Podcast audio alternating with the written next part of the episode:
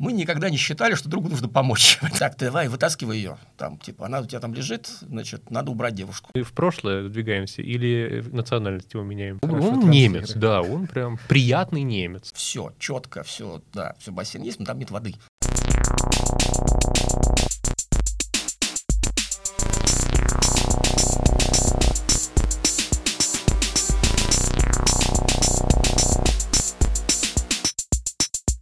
Вы слушаете подкаст «Экранка». Это подкаст, в котором истории людей превращаются в фильмы.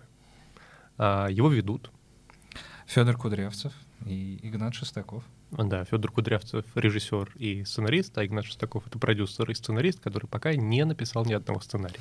Но прошел курс на Skillbox е. Э, Нет, не прошел, только начал. А сегодня у нас в гостях и презентует нам свою историю Анзор Канкулов. Анзор — руководитель направления мода и медиа-дизайн в школе дизайна НИУ ВШЭ. Ну, а еще выдающийся журналист в прошлом и медиа-менеджер. Анзор, добрый день. Добрый. А, можем немножко поговорить, а можем сразу перейти к истории, которую мне не- несколько дней назад рассказал по телефону Анзор. А, То есть ты знаешь уже эту историю. ну, вкратце. Вот. Сейчас мы, как, я думаю, что это как в любых историях, всегда же какая-то версия истории всегда есть. Вот сейчас Вот. надо новую версию истории, как бы сказать, как-то сформулировать. Да, с усложнениями. Да. А, И с дополнительными персонажами, потому что кино — это, конечно, персонажи, как мне недавно рассказал Федя. Да, я, наверное, тоже с какой-то преамбулы начну. Во-первых, вот вы начали про кино. Я же на самом деле как раз примерно в то время, кстати, тогда еще, мне кажется, я даже не помню точно, я даже еще не работал нигде, но вообще говоря, я же начал вообще э, всю свою деятельность как раз, ну, не то чтобы с кино, а вот когда первое, что я начал делать, был журнал «Он», куда я сначала написал какую-то статью, а потом меня позвали, а, я был редактором кино вообще изначально, правда, было короткое время, там год или два, я писал рецензии на фильмы и так далее. А, И помню, что, например, у меня мой, так сказать, highlight карьеры а, печальный был в том, что я в какой-то момент, когда даже были пиратские копии и все такое, вышел фильм, ну как вышел, появился фильм э, «Карты, деньги, два ствола». И я думаю, надо написать рецензию. Как всегда, я все делал в последний момент. Э, Пошел на Пушкинскую, там стояли такие чуваки с такими развалами кассет. И я просто выбирал у них новые кассеты. Вот, ВХС. Взял мне эту кассетку. И она казалась э, ну, просто плохая копия. То есть там вообще ничего не было понятно. Мне надо было завтра сдавать рецензию. Я, значит, посмотрел плохую копию, ничего там не понял, и написал рецензию, что это фильм как бы не очень. Вот. А потом спустя, ну, мягко говоря, разгромил как бы произведение. Вот. А потом спустя какое-то время посмотрел и думаю, что-то я вообще не понял. Хорошее кино, вот интересное. А фильм-то хотя бы тот там был на кассете. Я, кстати, вообще не уверен, потому что там были вот, посмотри, такие голубые розовые полосы и какие-то голоса, которые, ну вот, без картинки, на самом деле, кстати, говорят, там, давайте окрасим Лондон там красным и все прочее, как бы это все вообще непонятно, что происходит. Вот, и на самом деле история, а, о которой идет речь, она как раз э, примерно из тех времен, как раз когда я находился в этой ситуации, я помню, что меня преследовало какое-то постоянное ощущение, что это просто не может происходить на самом деле, потому что это как будто бы какой-то сценарий, вот типа того же самого Гая Ричи, как бы, ну, в смысле того, что когда вот какой-то набор таких аттракционов э, дурацкого характера, как бы, да, идут оди- один, одни за другим, как бы, да, то есть как будто бы такая комедия, в которой тебя поставили на роль, думаю, просто не бывает, чтобы так как бы кинематографично опять-таки все складывалось, потому что там, ко всему прочему, было едино- единство места, времени и действия. Ну, значит, а, в то время, это было где-то, ну, наверное, середина 90-х годов, а, я был студентом или, может быть, начинал писать что-то, и я жил как бы без денег, без ничего, ну, как положено студенту.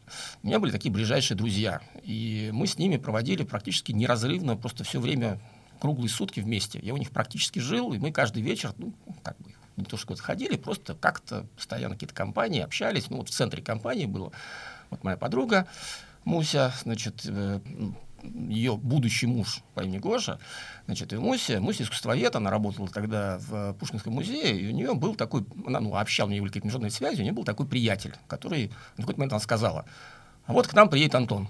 Вот, ну, хорошо. И оказалось, что приехал такой товарищ из Германии, который, наверное, тоже что-то исследовал в России, наверное, у него были какие-то искусствоведческие интересы, оказался крайне милым парнем. Ну, Посидев два, два, две недели, наверное, просто каждый вечер как бы вместе. И в какой-то момент, нам это просто поднадоело, в какой-то момент, э, это была весна, а, то ли Гоша, то ли Муся говорит, а поехали, значит, э, а Гоша тогда был типа брокером, и как бы находился на старте преуспеяния. Вот он не то, чтобы был преуспевающий, но как-то вот на самом начале как бы находился этого. И он как-то иногда позволял себе, так сказать, широкие жесты. И это был такой широкий жест. Он говорит, а поехали, значит, э, в Суздаль. Я никогда не был в Суздале, э, и ну, поехали. Была не то чтобы прекрасная погода, мы сели в машину, ну и поехали. Причем у него была тогда, типа, наверное, такая, знаете, «Жигули», типа копейка, вот такая, вот такая еще была модель. Поехали, э, при, э, ну и с Антоном. Антон, опять-таки, э, вот пока мы сидели в Москве, он все время, у него был такой лейтмотив, который сначала я как бы не очень на него обращал внимание. Он все время интересовался какими-то спортивными учреждениями. И он спрашивал, а где у вас тут, допустим, бассейн? Ну, мы думали, что какой-то какой такой культурологический интерес. Но мы говорим, вот есть бассейн Москва, есть там бассейн, там труд там, с морской водой, если он там был, я не помню. И так далее. И вот он, значит, э, мы едем, значит, в Суздаль, а, и там в Суздале, я сейчас не знаю, как он называется, я опять был в первый раз, да, поэтому мне казалось, что это такая, вот едешь в Суздаль, вот там есть такая гостиница. Это такая в советские времена, такая модернистская, скажем так, гостиница, у меня в памяти так осталась она, я сейчас могу сильно ошибаться, в которой есть какой-то корпус гостиничный, э, есть такой корпус, который э, состоит из, э, ну, таких типа мотеля, то есть там такие домики, ну, на самом деле один корпус, который состоит из таких секций, Э, в которых с одной стороны на первом этаже ты можешь заехать на машине, а на втором этаже там такой номер э, ну, из двух комнат стоящий. И все эти номера по внешней стороне соединены таким балконом сплошным, через там, ну, какие-то, наверное, есть перегородочки, которые легко можно преодолеть. Да, приезжаем, проводим прекраснейший день сначала во Владимире, потом в Суздале, едем в Покрова на Дерли, там, значит, э, как раз разлив, мы по колено в грязи идем куда-то, значит, покров на нерли стоят в воде, отражаются вверх ногами, невероятная красота, мы, значит, чихаем, кашляем, все как бы такое, ну вот, в общем, провели невероятный день. И, значит, приезжаем в этот отель, и как бы с вечера а, начинается вот как бы такая, как вот это вот э, такая торговщина, скажем так, она сменяется как бы, потому что мы идем пер первым, ну, там, приехав, заселив, что было вечером, ну, причем так довольно рано, часов, наверное, в 6, э, мы идем, значит, э, в местный ресторан, в эту же гостиницу на ужин. И э, тут же я потом многократно был в Владимире в Суздале, и как бы на самом деле сейчас у меня а, а, об этих местах какое-то вот ну, ощущение абсолютно ну вот такое, это действительно прекрасное туристическое место, да, где все нарядно, красиво, много, много хорошего, скажем так. Вот. А тогда как-то мы сразу как будто бы попали в какое-то кино из э, вот про какую-то вот такой вот, ну там, улиц разбитых фонарей или что-то такое. Даже не в смысле чего-то криминального, а в смысле какой-то вот такой эстетики специфической. Мы что попали в этот ресторан, там была какая-то свадьба. Она гуляла, и мы слышали там караоке, певцов каких-то. И мы, значит, и вот и мы как бы преодолевая все это, там пытались общаться, и э, очень быстро напились э, я бы сказал, флам, вот, потому что там были какие-то настойки и так далее, мы гуляли, устали. И вот в момент, когда мы были на середине, значит, употребления настоек, Антон, значит, э, Антон Зергли его звали, да, он э, начал говорить, а вот я тут знаю, что тут есть корпус с бассейном. Мы как-то говорим, да, надо узнать. Он говорит, да, ну вот надо узнать, корпус с бассейном. А мы как бы выпиваем настойки. Мы говорим, Антон, ну как бы сейчас у официанта спросим. Вот. А вообще мы как бы вообще наш тогда стиль, формат общения, мы шутили все время, да, как бы мы, вот, вот хочет Антон бассейн, мы никогда не считали, что другу нужно помочь. Мы как бы использовали это для всяческих шуток. То есть мы очень долго препятствовали Антону, там, отправили к официанту, он как бы говорил по-русски, но так, что, конечно же, официант э, в, в ресторане Сударь, ну, как бы не то, что был рад с ним, с ним, с ним, значит, это дело. И мы вот выясняем, где бассейн, где бассейн. Специально пошли на ресепшн, потому что он, оказывается, все это время, пока был в Москве, очень хотел пойти в бассейн. У него была такая, не знаю, как это назвать, ну, я так понимаю, что он просто у себя там, где он там жил в Германии, значит, каждое утро ходил в бассейн и проплывал там какое-то немыслимое, допустим, 10 километров в бассейне. Ну, какой-то он был такой прям пловец. Причем, кстати, внешне пойдет не скажешь, он не только был как-то спортивно выглядел, просто вот человек, который все время плавал в бассейне. И он очень страдал в Москве, что нет бассейна. Вот он нашел, наконец-то, в Суздале отель с бассейном. Вот. И у меня вот прям, видите, вот я как бы вот момент, я как бы просто понимаю, что я еле волочу ноги, у меня буквально закрываются глаза, я вообще ничего не соображаю. Я вот еще тогда думаю, бассейн, Антон Зачков, бассейн, а при этом я, наверное, впервые за, там, не знаю, пять лет, например, да, э, наверное, сейчас лягу спать, э, ну, типа, в 8 часов вечера. Интересно, что же дальше будет, потому что если я лягу спать в 8 часов вечера, это же я сам собой проснусь, ну, типа, тоже в 8. Со мной никогда в жизни такого не случалось. Ну, и мы с Антоном, там, мы распределяем значит, номера. Мы, опять-таки, Гоша на широкую ногу снял два номера, в каждом по две комнаты, и, значит, он с Муси пошел в один номер, а у нас с Антоном как бы отдельный бокс, в котором есть внизу гараж, он пустой, да, и у нас сверху две такие, такая, ну, одна побольше комнатка такая, другая поменьше, такая совсем невзрачная. И мы приходим, значит, и я еще думаю, может пойти погулять, там что-то еще. Антон говорит, нет, вот сейчас мы ляжем спать. Он взял в руки, так сказать, свои, значит, э, канву всего происходящего. И с утра пойдем в бассейн. То есть я слово бассейн за вечер услышал раз 20 от него. Вот он, мы, я пойду в бассейн. Хорошо. И вот, значит, ну, наверное, это было уже часов, наверное, 8-9. А мы, значит, я думаю, вот, господи, практически впервые, не знаю, с пионерлагеря я ложусь спать э, в 9 часов вечера. И вот когда, знаете, как бывает такое недоброе предчувствие на пустом месте по ничтожному поводу, я засыпая думаю, что вот не может такого быть, что-то сейчас обязательно случится. Вот не может так быть, чтобы вот как-то вот такой какой-то прекрасный день, так сказать, завершился таким вот э, пасторальным образом. И, э, значит, и, и падаю в кровать, мне моментально, значит, выключается все, я засыпаю. А, и вдруг через, ну, просыпаюсь какое-то время, не понимаю, ну, уже темно, не понимаю, что где, потому что э, за стеной начинается какое-то шебуршание. Значит, соседний номер, там, естественно, хлипкие стены, и все абсолютно слышно, как, бы, как будто бы это просто перед тобой стоят люди.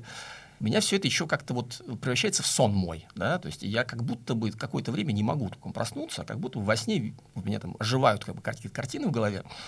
И э, я в этих картинах, я даже не уверен, что они правильные, да, но вот на основании как голосов сначала они там просто как-то веселятся, потом возникает какой-то лейтмотив, появляется какая-то новая группа голосов, и они э, там начинают что-то такое, там Ленка, например, и там какая-то какая-то два женских имени, и вот что-то там Ленка говорит, нет, там, допустим, э, она виновата, нет, а я, я, мы понимаем, что это какая-то группа местных людей, которые гуляют, возможно, с той же самой свадьбы, я легко допускаю, что это тоже, опять-таки, участники свадьбы. И у них до этого, оттуда они приехали, в принципе, не дико веселые, и они собрались веселиться. Но вот какой-то предыдущий момент, который не очень понимаю, когда, они где-то вступили, вот две девушки, в конфликт, и одна у другой девушки, кажется, отобрала сумку и так далее. И вот, значит, э, они сейчас приехали с какими-то отобранными вещами, и вот как бы обсуждают, какая там сука, стерва и так далее, но одновременно как бы опасаясь, что это, условно говоря, Машка сейчас тоже появится, и вот как бы вот они готовятся как бы к стычке. И в какой-то момент я меня как бы опять, я вижу, что Антон, значит, я с ним в одной комнате, значит, он как-то так вот барахтается под одеялом, значит, ну, тоже вот не спит. Хорошо, думаю, вот еще я думаю такой, вот привезли немецкого парня, вот показать ему, вот могло бы быть хорошо. А тут он опять как бы увидел, так сказать, вот не самую приглядную часть нашей действительности. И слышно, что они говорят, там, та Машка, у которой отобрали сумку, судя по всему, как бы э, при, прибегла к защите, к силам правопорядка, защиты, охраны, значит, и сейчас к ним придут менты. Затихает все, такой, такой момент тишины. И вдруг в этот момент тишины раздаются какие-то странные звуки снизу. Ну, какой-то, почему очень, на самом деле, по сравнению со всем довольно, довольно тихие. Какие-то шорохи и скрипы какие-то. Я лежу и думаю, ну, хорошо, сейчас опять засну, я вообще не хочу вставать, ничего. И тут Антон значит, меня дергает, значит, буквально кидает в меня что-то и говорит, иди, иди смотри, иди посмотри, что там. Я говорю, Антон, ну зачем? Э, иди смотри, иди посмотри. Он еще как бы, опять-таки, достаточно так это, не в полной мере владеловским языком, специфически излагает свои мысли. Ну, я думаю, надо пойти посмотреть. Ну, причем в основном потому, что он заставляет. Вот. Э, так бы я просто лежал бы дальше. И это была как бы роковая ошибка, потому что я, значит, спускаюсь вниз, э, вот, вот в гараж, и там темно, я, и вдруг, вот как бы, знаете, натыкаюсь на то, что там буквально какой-то, вот, как бы, за какой-то штукой стоит человек. Это какая-то девушка. Вот. И она, причем, знаете, как бывает тоже в, только в снах, она моментально, мы с ней как бы находим общий язык, скажем так. То есть она говорит, ой, привет, как-то вот так вот, да, то есть сразу у нас как-то вот, знаете, вот у меня нет как бы какого-то такого, что типа, а кто ты и так далее, как-то сразу говорит, ой, привет, слушай, сейчас менты придут, можно я куда-нибудь спрячусь? Я как бы сразу ей поверил, вот, я сразу говорю, да, надо человеку помочь. Я говорю, ну пошли. Вот. Э, мы поднимаемся наверх, ну, а у нас там, ну, это буквально пустой номер гостиницы, вообще ничего нет. То есть стоит две кровати, мне кажется, там даже шкафа не было. То есть, да, и все. Единственное место, куда можно вообще спрятаться, это, собственно говоря, кровать. Э, я понимаю, как это не, ну, точнее, не понимаю. Ну, ну? Она говорит, ой, давай я под кровать. Собственно, она взяла в руки свой, значит, я под кровать. И э, я ну, под кровать, она почему как бы, ну, другая комната, она залезает в другую комнату под кровать. Ну, и я думаю, ну, сейчас, наверное, менты не придут. И я, опять-таки, все это время постоянно ложусь спать. Я думаю, ну, хорошо, легла, значит, я лег спать, опять-таки заснул. Я думаю, что засну там буквально несколько минут, что тут же внизу раздается стук в дверь. Такой, понятно, по такому уверенности стука, что это органы правопорядка. И Антон мне говорит, что ты сделал? Что ты сделал? Зачем ты ее привел? Иди открывай дверь. Я, значит, ну, думаю, ну вот я попал просто. Значит, иду открывать дверь. Ну, два мента, там несколько ментов приходят. Таким, опять-таки, очень много. Так, так, здесь у вас, так, проведем осмотр помещения, там все такое. А, и как бы тут вдруг я стал понимать, что сейчас мы попадем просто по самое не могу, потому что мы приехали, значит, да, а мы оказались в какой-то абсолютно идиотической истории, в которой меня совершенно точно сейчас везут в отделение милиции, просто в жанре разбираться, снимать показания, все такое. И он просто первым делом, э, вот просто вообще не глядя, он просто сразу идет к той кровати, где эта девушка, и как бы нагибается, под, вот он просто как, знаете, вот как уже в мультипликационном кино, он нагибается этого момента, я думаю, вот сейчас мне, мне просто сердце отрывается, и тут случается как бы такое чудо тоже, да, потому что в этот же момент, как я восстанавливая события, как мне кажется, да, что это, вот этих как бы правонарушительниц было две вот я сейчас не помню, как зовут, одна Ленка, другая кто-то еще. И вот одна спряталась у нас, а другая вылезла на балкон. Вот. И убежала от ментов по балкону. А потом она как бы вернулась в поисках подруги. И она, как бы, оказывается, все это время стояла за окном, у нас же, напротив нашего номера. И, значит, в какой-то момент стала заглядывать в окно. Типа, а что там у вас происходит? И э, какой-то странный шорох, значит, милиционер обернулся, полицейский, да, и увидел, что там кто-то за окном маячит. Он говорит, о, вон она, вон она, там, типа, держи. И они, значит, бросив кровать, побежали, значит, открыли балкон, загребли действительно эту девушку с балкона, вывели через наше помещение и ушли. Вот. Я думаю, господи, фуф, как бы все. Антон крайне недоволен, мы с ним как бы опять на какое-то время засыпаем. То есть все это время, это, я, это, я даже не уверен, что все это было, пардон, потому что я все время спал при этом.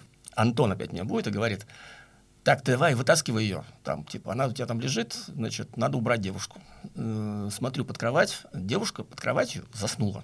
Она лежит под кроватью и спит просто. И мы, значит, с ним, там, давай, типа, вылезай. А она, значит, в какой-то момент выясняется, что она застряла под кроватью. То есть она за что-то там зацепилась. И я помню, что была какая-то очень долгая. Мы подымали этот диван или диван-кровать, что-то было. Значит, как-то ее тащили оттуда. Да? То есть была какая-то прям... Мы с этой девушкой прям сроднились. Вот. Я ее, значит, вытащил оттуда, отцепил. Она как бы говорит, ну, типа, почему это было тоже? Она как-то сразу относилась к нам как к родным. Она сказала, ну, типа, в жанре спасибо, и ушла просто. Да? Я так это в очередной, там уже третий раз думаю, фух, хорошо, сейчас я лягу спать. Буквально через пять минут раздается стук опять в балконную дверь. Приходит э, некий крендель, уже что гораздо опаснее. И как бы вот один из тех голосов, который точно слышал до этого, как, как бы такого а, как сказать, лидера в вечеринке. Человек, который говорил громким умеренным голосом за стеной все это время, ставил музыку, так сказать, и все такое. И он приходит и говорит, э, там, в жанре, пацаны, там, спасибо, вы вообще спасли нас, вообще такое дело сделали, пошли, выпьем с нами. Мы ему говорим, знаете, мы как бы не хотим, мы хотим спать. Он говорит, нет, вы чё? И мы тут понимаем, что начинается новый конфликт, потому что сейчас он, как бы, мы сейчас ему пытаемся объяснить, что мы не хотим выпивать, а в его мире это как бы, ну, оскорбление.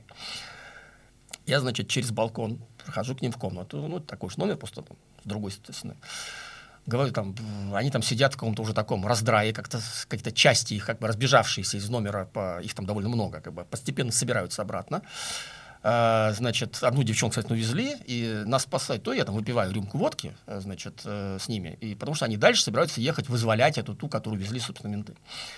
Я выпиваю, меня совсем рубит. Я говорю, все, как бы парень мне говорит спасибо, мы обнимаемся, целуемся. Он говорит, что если я приеду в Суздаль, то, в общем, как бы вот я должен его, я не помню, как зовут, естественно, как он выглядит, я должен его найти, и он мне как бы вообще просто вот, моя жизнь будет другой, как бы после этого. Вот, я возвращаюсь, и мы, значит, ложимся спать очередной раз. И тут уже светает, вот все к этому времени, да, и я снова открываю глаза, и вдруг вижу просто невероятную картину. А так как, как бы, мы оставили балконную дверь приоткрытой. Вот. А, решив, что все уже там тишина полная, птички поют, какая-то вот такая весенняя, просто невероятное утро. Э, солнышко. Открываю глаза и вижу, что какая-то такая тень бледная, опять-таки через балкон, через занавесочку, как бы просачивается в комнату, э, приходит, и как бы я так, знаете, как на картинах, так сказать, я так нее сквозь какие-то такие слипшиеся, слипшиеся глаза, ресницы, я вижу, она садится ко мне на кровать и как бы так поглаживает меня. Вот. Я понимаю, что это вот та девушка, которую мы, так сказать, э, спасли из лап. Э, она как бы пришла проникшись как бы к нам, ко мне, как бы каким-то вот веро- невероятно, видимо, чувствами, пришла как бы попрощаться. Вот она так меня погладила, погладила. Я не знаю, может быть, даже это имело бы продолжение, но в этот момент Антон опять проснулся и что-то там забурчал. А у него есть такая мания, он, когда ему что-то не нравилось, он, он бурчал по-немецки что-то себе под нос. Но это вызвало он, какие-то вот такие. То есть он не то, чтобы к ней обращался, что-то бурчит на кровати. Она как бы ну, испугалась, встала и ушла через балкон.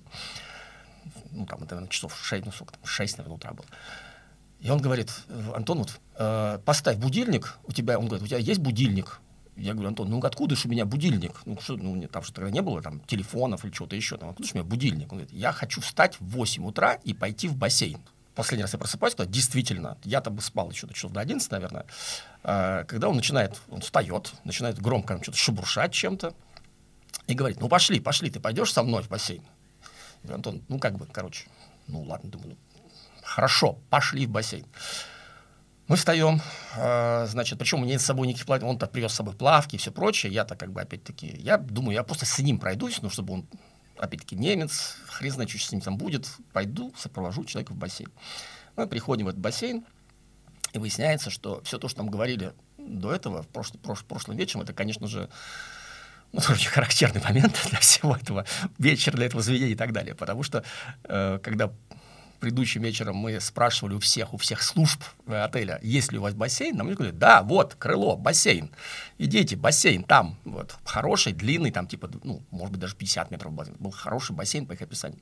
Типа, недавно отремонтировали и так далее. Мы приходим и понимаем, что да, как бы все четко, все, да, все бассейн есть, но там нет воды. То есть они просто не наливают туда воды. То есть бассейн есть, а воды там нету. И как бы такое вот это вот лицо Антона, который вдруг понимает, вот как тогда у нас все было устроено. Вот. И мы, значит, э, идем завтракать э, каким-то вот этим шведским столом. Встречаемся, значит, с Мусей и с Гошей. И говорим, слушайте, у нас с нами такое случилось. И вдруг понимаем, что, в принципе, тоже такой момент, это случилось только с нами вот, то есть они спали через номер от нас. То есть, ну, в смысле, это они не тоже были далеко. Но они не слышали вообще ничего. Они сказали, а мы пришли, легли спать и проспали до утра. Да? И вот все то, что как бы наши всякие с Антоном ночные похождения, они, ну, абсолютно как бы вообще никого не затронуты. Это было такое наше глубоко личное переживание. И в этой истории, на самом деле, есть еще такой постскриптум. Uh, потому что, на самом деле, uh, с Антоном мы стали очень хорошими как бы, ну, приятелями. Он жил в Германии, опять-таки, да, поэтому, ну, как так, иногда как-то он еще раз приезжал в Москву, и спустя несколько лет, он жил где-то, я не помню, ну, не в, не в Берлине, в каком-то другом городе, и он плавал в бассейне действительно каждое утро. Шел пробежки, плавал, и на самом деле во время, после спортивных упражнений с утра у него остановилось сердце. И он умер на улице от, э, ну, там, как называется, порока сердца и так далее, после спортивных упражнений в бассейне. Вот. Все. Сейчас немножко жанр у нас поехал с этим финалом фильма. Комедия. Да, сразу.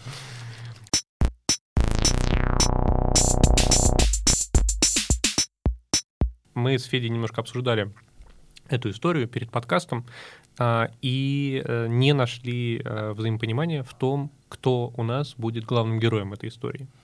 Вот. Я так понимаю, что вариантов у нас на самом деле три. Ну, тут нету правильных и неправильных ответов, просто Ну вот, давайте, давайте попробуем. Я вижу три варианта. Во-первых, это Анзор, который нам историю рассказал, его глазами мы эту историю посмотрим. Второй вариант — это Антон, который, как я понимаю, приехал из Германии, до этого не был в России, да, и а, вся эта история для него, а, ну, как бы такую через оптику какой-то дичи бесконечной. Открывающийся русский мир. Ну и третий э, вариант — это то, что главное герой, не герой, а героиня, та самая таинственная незнакомка, которая утром, э, как незнакомка Блока, пришла. Мне кажется, простой вариант — это история Анзора. Это простой вариант. Это простой Мы не, не Мне кажется, на самом деле самый простой вариант — это история Антона как раз, потому что тут э, понятно как бы вся специфика которая накладывается на, представ... на представление человека, который никогда не был в России, живет совсем в другой стране, и перед ним открывается этот новый, дивный, чудный мир. Анзор, у вас есть уверенность, что эта история происходила?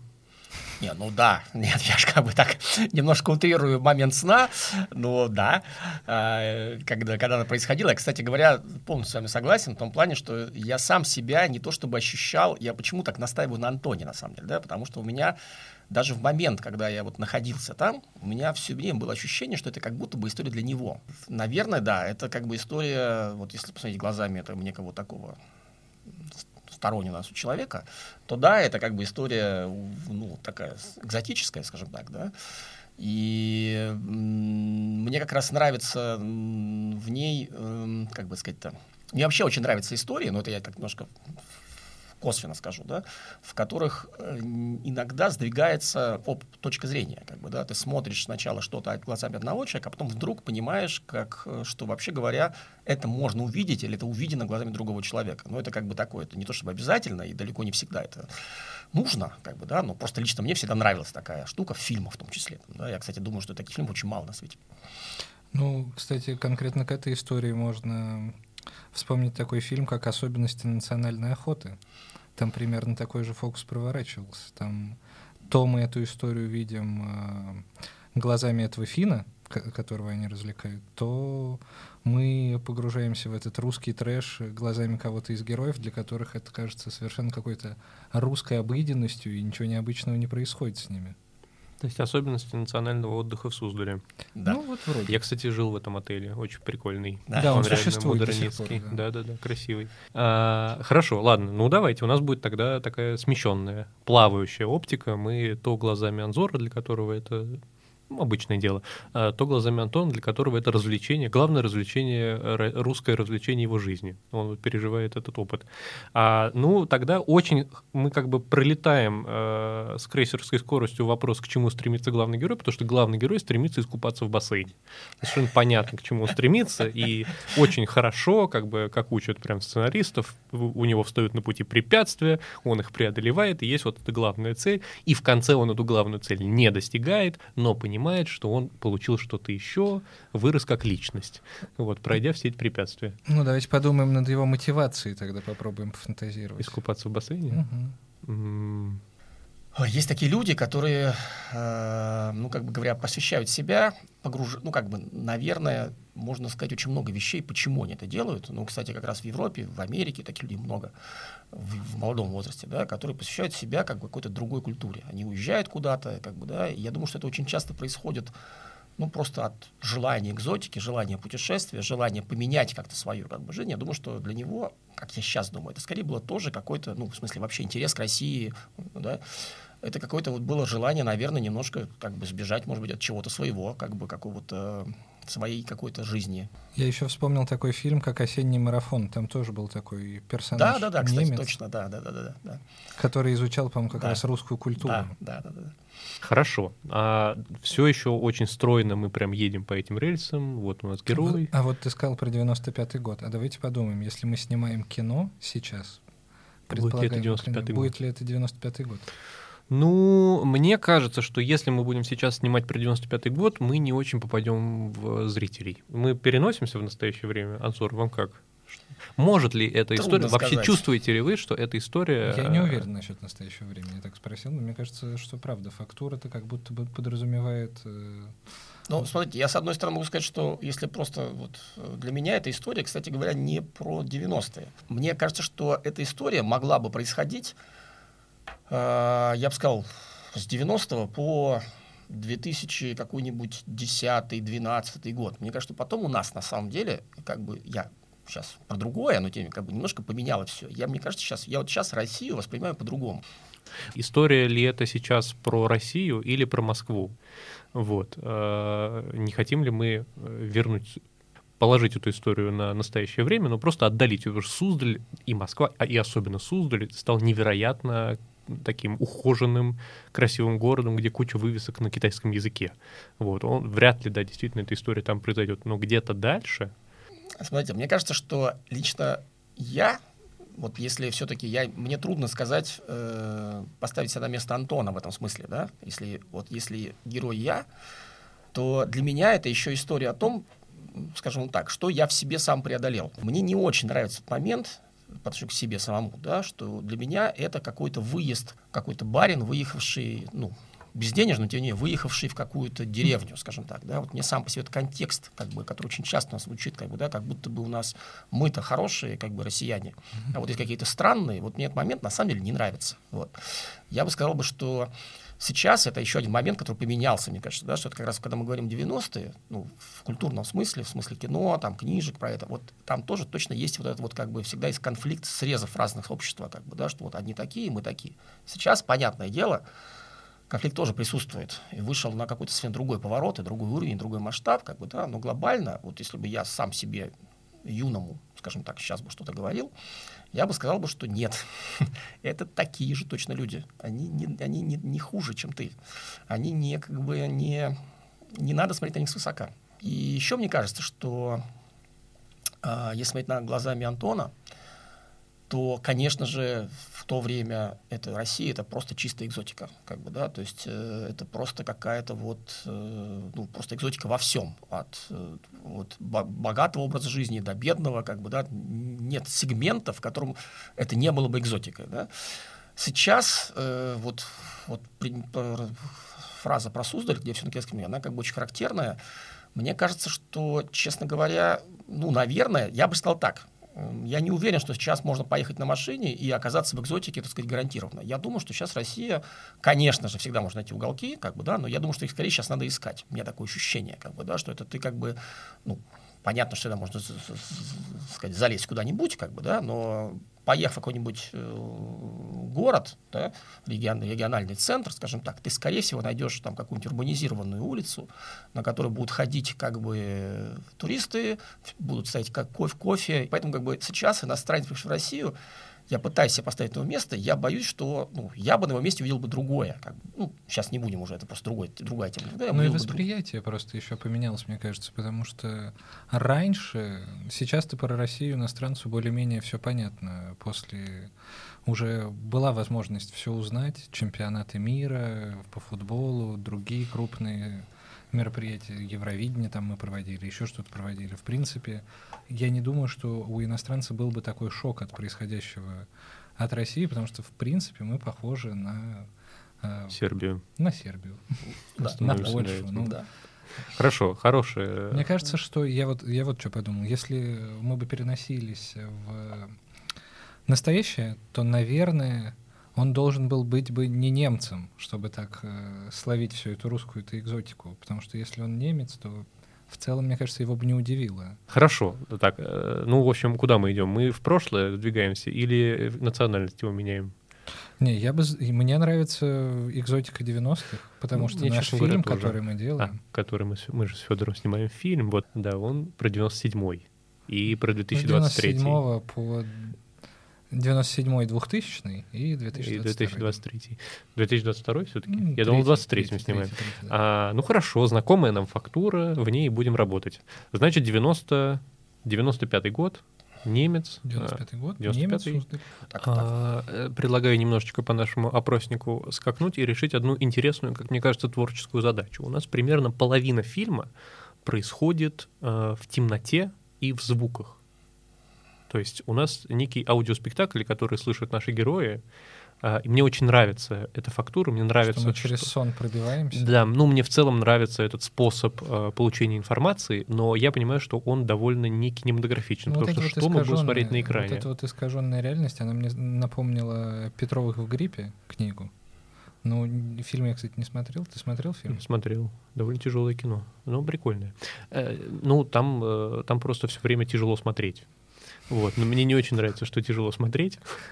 Вот. Э, не, у меня вот, вот какой прикладной вопрос к тебе, Федь. А, что мы будем что делать мы будем 40 минут фильма, пока Анзор э, заплывает и выплывает из сна и слышит какую-то, на самом деле, довольно внятную историю. Мне очень нравится, что в этом, в этом аудиоспектакле сначала появляются персонажи, mm-hmm. они представляются, потом с ними начинает что-то происходить, у них происходит какой-то конфликт, и Анзор уже, поскольку они представились, он уже за ними следит, понимает, кто есть кто, и потом появляются новые события, появляются новые герои, то есть это какое-то само по себе законченное произведение. Из этого можно было бы сделать подкаст. Вот, надеюсь, что мы на постпродакшене вставим 40 минут аудиоспектакля с людьми. Найдем специально актеров, озвучки. Вот. Но если мы в кино существуем, мы будем это выводить в область, в обра- в область э, визуального или попробуем поиграть как-то с аудио. Может, анимацию мы добавим. Анимация. Любишь анимацию? Обожаю. А, ну, тут на самом деле, по большому счету, есть два подхода. Первый подход — это мы прям внедряемся в эту историю, которая происходит за стенкой, И просто мы ее смотрим. показываем. Ну, просто это неинтересно. Ну, как вариант. Это смотря как ты ее разовьешь. А второй вариант — это мы придумываем какую-то такую сонную реальность, через которую наш герой что-то слышит, что-то видит, и вот эти вот немножко а, алкогольно-галлюциногенные сны, со сме- смешивающиеся с, с голосами людей, которые что-то происходит. То есть он слышит эту историю и как-то ее себе домысливает и докручивает. Мгм. А кто, э, ну, лица? Вот у меня, я попытаюсь сейчас тебя Лица. еще достать. А, да, вот он что-то видит. То есть есть какие-то персонажи. Я так понял, что лица в этой истории, они достаточно размыты, лица участников, тех, которые за стенкой были. Ну, Они... Вот я сейчас, кстати, слушая вас, подумал, что есть такая, скажем так, детская игра, я бы так и назвал, да? Кто тебя сыграет в кино, называется, да? Вот э, тут во многом как раз я, например, э, я не про себя сейчас и даже не про Антона, а вот, например, я удивительным образом действительно ничего сейчас у меня в памяти вообще нет лица э, девушки там, да, и так далее, но оно у меня нет, у меня нет его реального, но я могу сказать, э, кого бы я, так сказать, хотел бы видеть. В роли этой незнакомки. Так.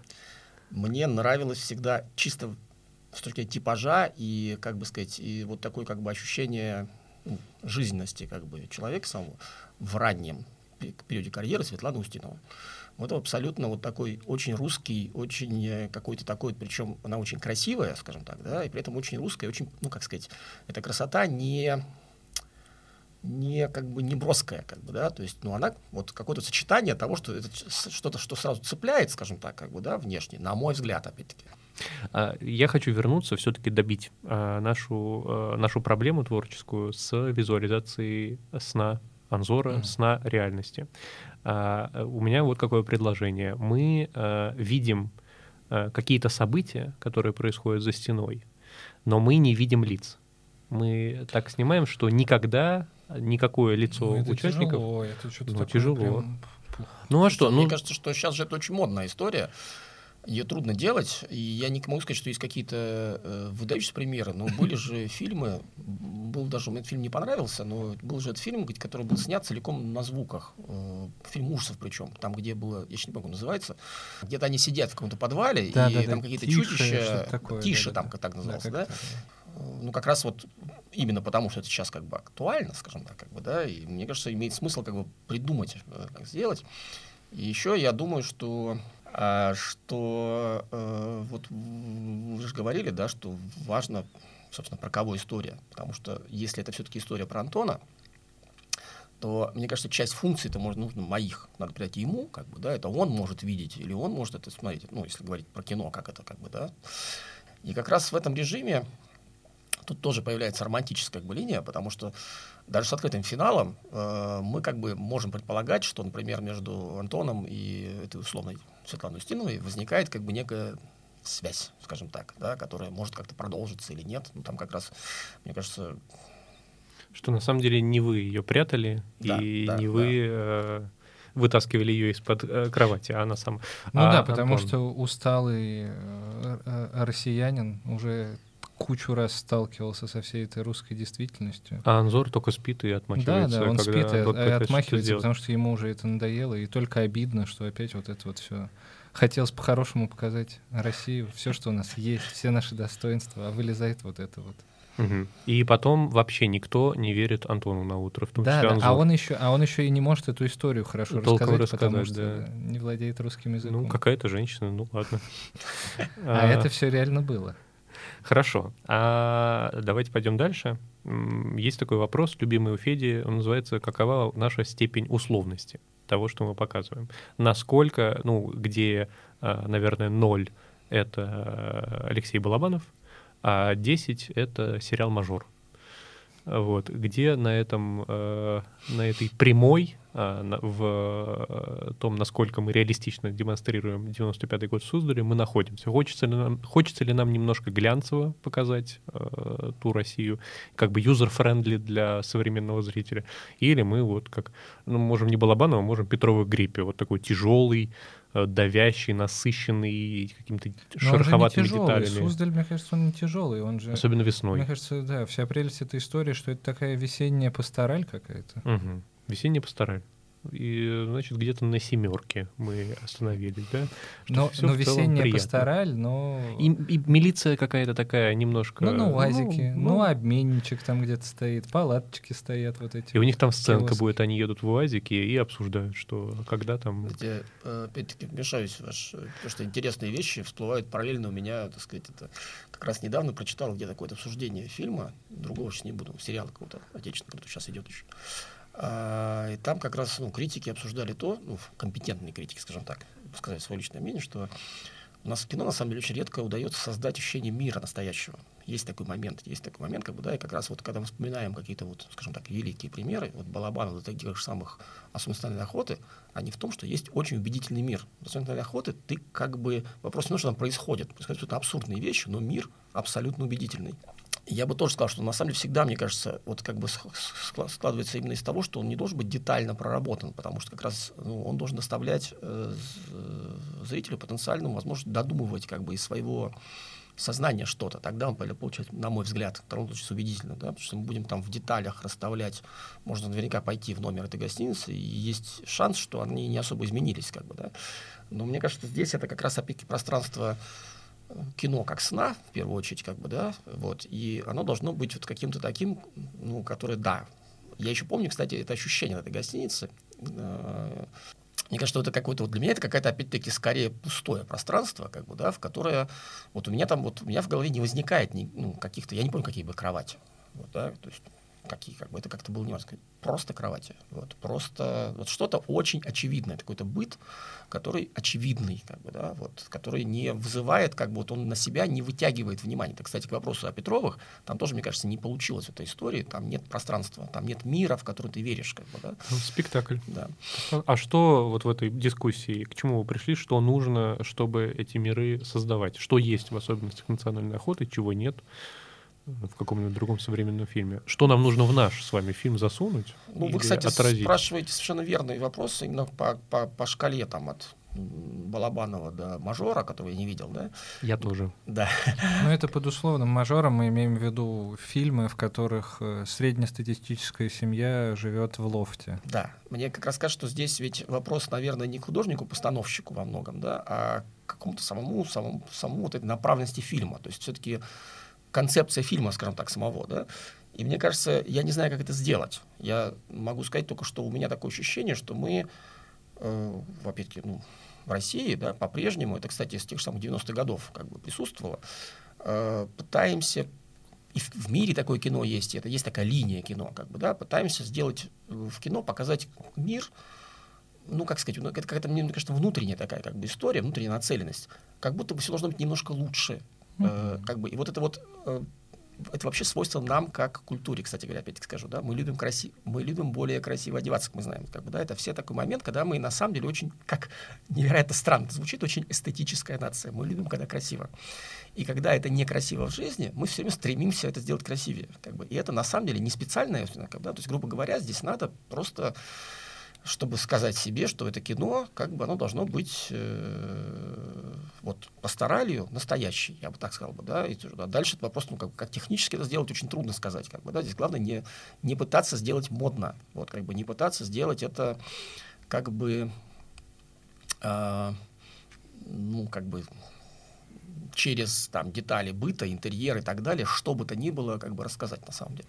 А, Я бы так ставил задачу художнику-постановщику. Это должно быть, а, это должно производить ощущение 90-х, но при этом никаких а, экзотических, существовавших именно в то время тегов, продуктов, каких-то Ну, примет быть не должно. что календарь э, с мартом 95 года не будет. висеть. Не висит, да, в отделении полиции, где они получают, милиции, где они получают звоночек. Да. Вот, да, он да, перелистывает. да. Скоро Новый год, 96-й, и там елочка. Вот. Это, мне нравится, это хорошее творческая задача. Возможно, в фильме «Ровесник», который мы с тобой, Федя, снимаем, стоит тоже попробовать. А, следующий вопрос, почему-то он у меня есть, про цвет. Вот. Есть ли какой-то превалирующий цвет, как в фильме «Дылда», который весь зеленит, или как фильм «Матрица», который тоже весь зеленит, или как фильм «Сумерки», который весь синит, вот, или какой-нибудь фильм э, под, под покровом небес, который краснит и желтит, ну, там в силу просто фактуры, поскольку Мне они кажется, в можно просто попробовать узнать, есть ли от этого воспоминания какая-то такая цветовая палитра всего происходящего. Может быть, солнечная вот эта Или дымка? ощущение. Слушайте, ну я вот сейчас, знаете, вот прям в процессе нашего разговора, опять-таки вы меня пробудили несколько воспоминаний, я-то так все это рассказываю, как бы на самом деле без реального воспоминания. Сейчас я вспомнил. Ничего красивее, чем покрова на нерли в воде, я в жизни не видел.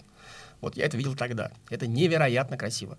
И это было как с солнцем. Да? Но солнце не, не вот это солнце, как бы вот солнце, все звенит, там, да, а вот солнце как на закате, когда все окрашивается, э, ну, в данном случае вечер восходен, для меня это немножко это как бы такое восходное или солнце, да, когда оно как бы, что называется, окрашивает все в определенный такой приглушенный как бы цвет, да, то есть там нет как бы цвета, а есть вот такая вот как бы такая вот, ну, освещ... я не знаю, как я правильно, правильно выражаюсь, как бы, да, как Есть вот, слово для этого. вот. Я как-то так вот, как бы такой рассеянный свет, скажем так, какой-то вот. И это слово, Федя, Игнат, ты скажи, я тебя научил. Да, есть э, специфический, э, специфическое время э, дня, которое называется в кинопроизводстве режим. Это ровно то, о чем вы говорите. Э, Проблема режима в том, что он очень краток, поэтому если мы будем Примерно экранизировать 30 минут. примерно в 30 день. минут в день, поэтому если мы будем экранизировать фильм Анзора Конкулова, он будет очень долго производиться, потому что каждый день мы будем работать не более 30 минут, но весь фильм будет вот этого потрясающего э, золот- золота охренового, от слова охра, э, оттенка. Вот, если это то, что мы пытаемся поймать, то у нас э, сейчас бюджет вырос, потому что Ну, гонорары всей становится группы. понятнее. Ну, зато. ну Знаете, да. сейчас я, у меня же супруга работает художником по костюму иногда, поэтому я как раз хорошо знаком с этой историей, что надо в 4 утра куда-то обязательно мчаться, чтобы там что-то там застать, да-да-да. Да-да-да, ну вот мы с ума сойдем. Но хорошо, по- понятная творческая задача. Еще и не всегда такой красивый свет, а если тучка там... Ну, ну, значит, там, мне кажется, там же ночь еще есть, как бы, да? Ну, ночь, это- ночь, Да, ночью-то как раз, вот, за- значит, за счет ночи можно много чего сэкономить. Это да, это мы быстро снимем. А вот э, все дневные сцены. И еще я подумал, я себе представил такой образ, если все-таки мы вставляем в постскриптум э, смерть Антона, то следующий кадр — это покрова на нырли в воде. Это опять-таки сейчас вообще Тарковщина началась. Да, так мы ушли от Тарковщины в Жору Крыжовникова, а потом обратно вернулись в Тарковщину. А, Так, а как это все называться будет? Интересный вопрос. Ансор, вы думали, когда рассказывали на вечеринках эту историю, как бы ее одним словом С назвать? названием мне всегда было плохо. Хорошо, и А. тогда я помогу. А, У меня есть... Я всю жизнь придумываю названия на разных работах. У меня есть несколько разных теорий, как придумывать названия. А, Теория, которая нравится мне в последнее время, она, по-моему, только мне одному нравится, но я могу пользоваться как бы, привилегиями и навязывать всем такие названия. Мне ужасно нравятся тупые названия. Тупые, в смысле, они многословные, прямые, в лоб, конечно. А. прямые, совершенно не пытающиеся ни- идти, искать никаких э, метафор. Э, сериал недавно вышел, он называется «Что делать женщине, если у нее два любовника, а выбрать нужно одного?» Вот такой вот у нас референс названия, и фильм был бы а, «Немец приезжает отдохнуть в Россию, а, на- а попадает на свадьбу э, бандитов» или Ну, если суздальских. чуть-чуть редуцировать этот метод, есть фильм «Отпуск в сентябре». Можно назвать ее там, допустим, «Отпуск май, мае». май в Суздале. Не знаю, как-то так вот. Если в том же логике, как бы просто, ну, прямого названия. Тут, может быть, если делать акцент на девушку, то просто может быть ее имя. Ну, допустим, Вот. Алена, там, не знаю. Условно. хорошее русское имя, красиво. Ри- Ритмически хорошо Э, звучит. Хорошие и хорошие коннотации. Что-то из Аленушки, Да. вот, и она такая... И можем и косу сделать, опять же, задача. Да, а так вообще довольно редкое имя, по-моему. А, кастинг нашего фильма. Значит, у нас должна быть, а, во-первых, пара мужчин, немец и русский, а во-вторых, должна быть наша Алена. Вот. а, ну, предложение, Федя, озвучь свое предложение. Кого ты хотел? Кого я хотел? Федя предлагал Тили Швайгера. Хотя ему уже на самом деле много лет, да, ему за 40, наверное. Вот, но как бы образ, э, мне кажется, хороший. Образ немца. Он, Об- он немец, да, он прям приятный немец. Вот. А в пару ему, э, ну, Анзора Конкулова сыграет, конечно же, Сергей Светлаков. Ну, допустим. Вот. Есть, пара. есть другая пара, более доступная, э, на самом деле, и в том числе с И точки в зрения гонораров, попадает? и ближе, да, по Ты возрасту. А. А, И по возрасту, и я думаю, по гонорарам все-таки. Это Милош Бикович, э, немножко не немец, но как бы... Немножко серб. Немножко. А мы вот Россия, Сербия, мы же уже обсудили. Россия — это Сербия в снегу. А, а Анзора Канкулова играет Павел Прилучный. Это, если вы не знаете, главный герой сериала «Мажор». Мой любимый актер — это Александр Паль. Александр. Ну, А. Александр Паль. Мне кажется, Александр Паль на свадьбе гуляет. Нет, Это Он как где-то бы, там. да. Или он приходит вот Или это он утром. приходит э, договариваться. А, он должен быть этим кренделем, конечно. Да, да, вот, да, вот, это приходит. Паль. И это как бы камео, потому что он из фильма «Горькая», и мы знаем, и мы понимаем, что это его роль. За ним шлейф сразу. Он А. ничего не играет уже, просто шлейф. тянется. А русского играет тогда главный герой фильма «Майор Гром» Тихон Жизневский. Вот в целом, да, я как бы согласен. Милош Бикович. Милош Тихон Би- Жизневский. Очень русский Есть такая категория кино, когда все имена актеров звучат экзотично, да. Но это типично русская история. Хорошо, э, вроде собрали каст. О чем наш фильм в 5, 7, 9 словах? Немец оказывается на настоящей русской свадьбе. Очень скучно, ужасно. Знаете, э, Лугана я хотел сказать, что все-таки мне вот чем дальше, тем больше кажется, что чтобы это кино стало кино, которое будут смотреть в том или ином виде, да, там должна быть девушка. Вот. Трудно снять кино без девушки. Вот, поэтому Алена вы- вырывается снова на арену, вот, во-первых, в моей голове. Во-вторых, если она вырывается, я к этому все, да, то тогда бы это кино было бы про, как ни странно, про то, что кто-то нашел любовь. Вот, и как-то так. Тихон Жизневский нашел Да, любовь. да, да. Нет, я бы даже сказал, что все-таки для меня кажется, кажется, что это скорее, ну, либо Тихон, либо кто у нас там, этот вот, Милош Милош Би- Бикович. Милош Бикович, да. Ну да, мне кажется, это красивая история про иностранца, который нашел свою любовь. Три истории, которые не могли произойти на свадьбе, но произошли. И ничего не понятно. Очень плохо. А, Три истории о людях, Ну не, мне кажется, тут проще надо, что немец приезжает. Немец приехал в Россию и нашел свою любовь на чужой свадьбе. Вот это оно.